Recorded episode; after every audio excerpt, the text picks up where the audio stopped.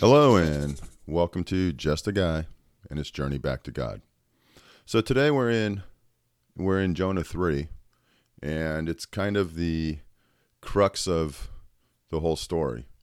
And before we get started, let's go ahead and open with prayer. Father, thank you.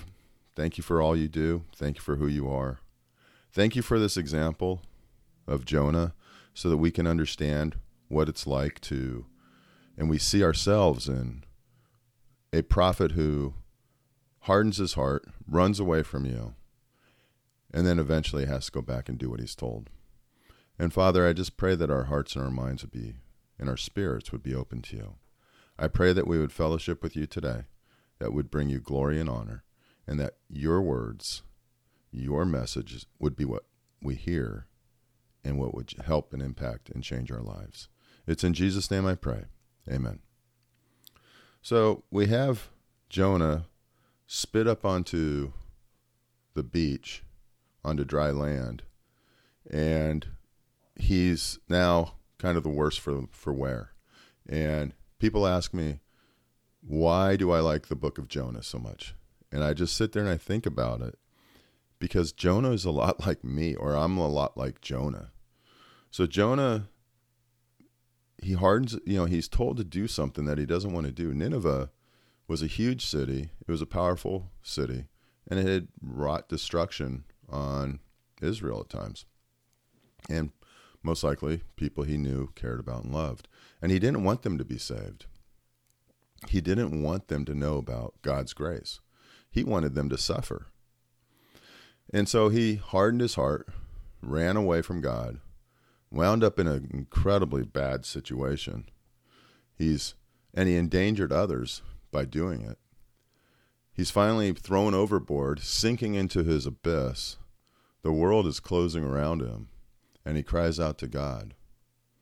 God sends a miraculous um, deliverance, and he then, at the end of that deliverance time, he gets vomited back up onto dry land, and he's probably really worse for wear.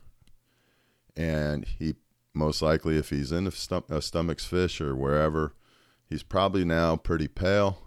He's probably gone through some pretty pretty amazingly bad, scary, terrible things in times.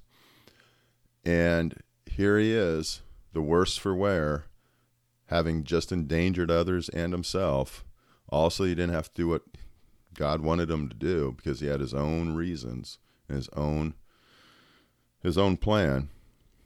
And now at the end of it, his only salvation was God. His only solution was God. And now he needs to be obedient to God and do what he was told to do in the beginning. And that just seems so many, so often like me.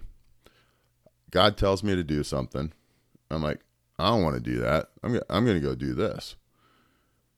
That of course leads to pain in my heart, and I keep hearing that voice telling me, uh, "You, you got to go and do it. You got to go and do what I've told you to do." And I'm like, "No," and I'm hardening myself. And then I wind up in a bad place. I wind up, you know, not better off, a lot worse usually. I've either hurt people or I've hurt, you know, I've screwed something up for myself, whatever. And then eventually I have to go do what he told me to do. And so the lesson is oh, and then after I do it, I usually pout, which is you'll read you'll see that in Jonah 4 where Jonah goes and pouts. And uh you know, I go and kind of pout a little bit for a while. And uh that's why I like Jonah. Uh, you know, here's a guy who here's a prophet, right?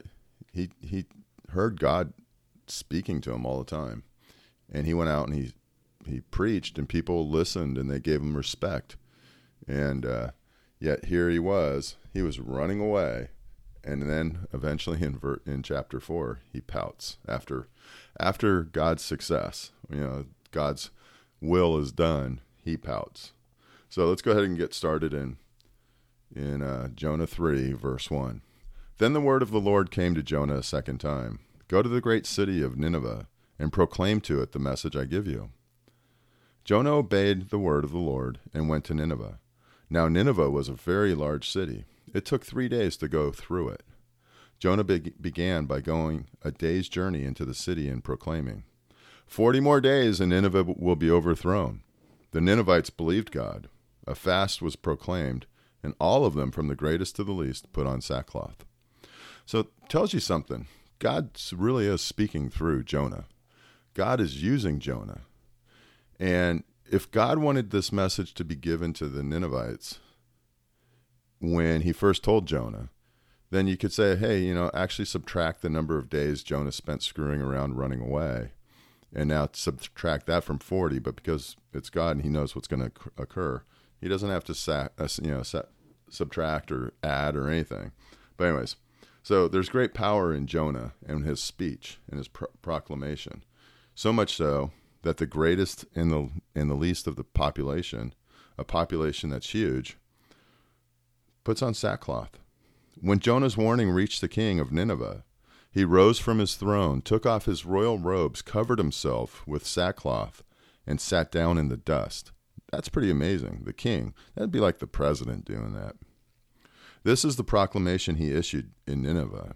By the decree of the king and his nobles, do not let people or animals, herds or flocks, taste anything. Do not let them eat or drink, but let people and animals be covered with sackcloth. Let everyone call urgently on God. Let them give up their evil ways and their violence. Who knows, God may yet relent, and with compassion turn from his fierce anger, so that we will not perish. When God saw what they had done, or what they did, and how they turned from their evil ways, he relented and did not bring on them the destruction he had threatened. So just like us, God is merciful. You know, God's merciful to us, and he, was merciful to that entire city, that entire population. And we have to, you know, so Nineveh repented and they were forgiven. They humbled themselves, they repented, and they were forgiven and there was nothing else that they had to do,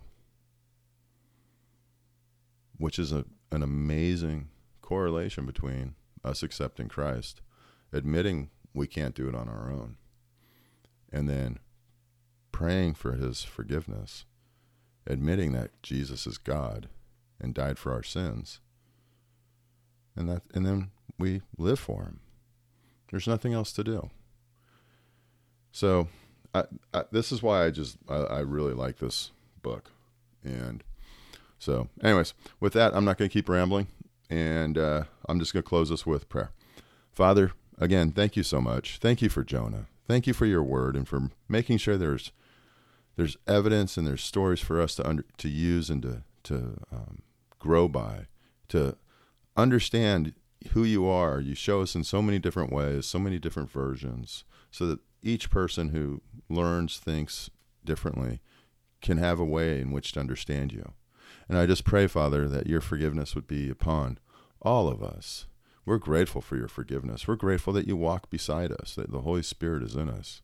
And I just pray that today we would bring you honor and glory, that we'd do your will, and that we would make you happy. It's in Jesus' name I pray. Amen.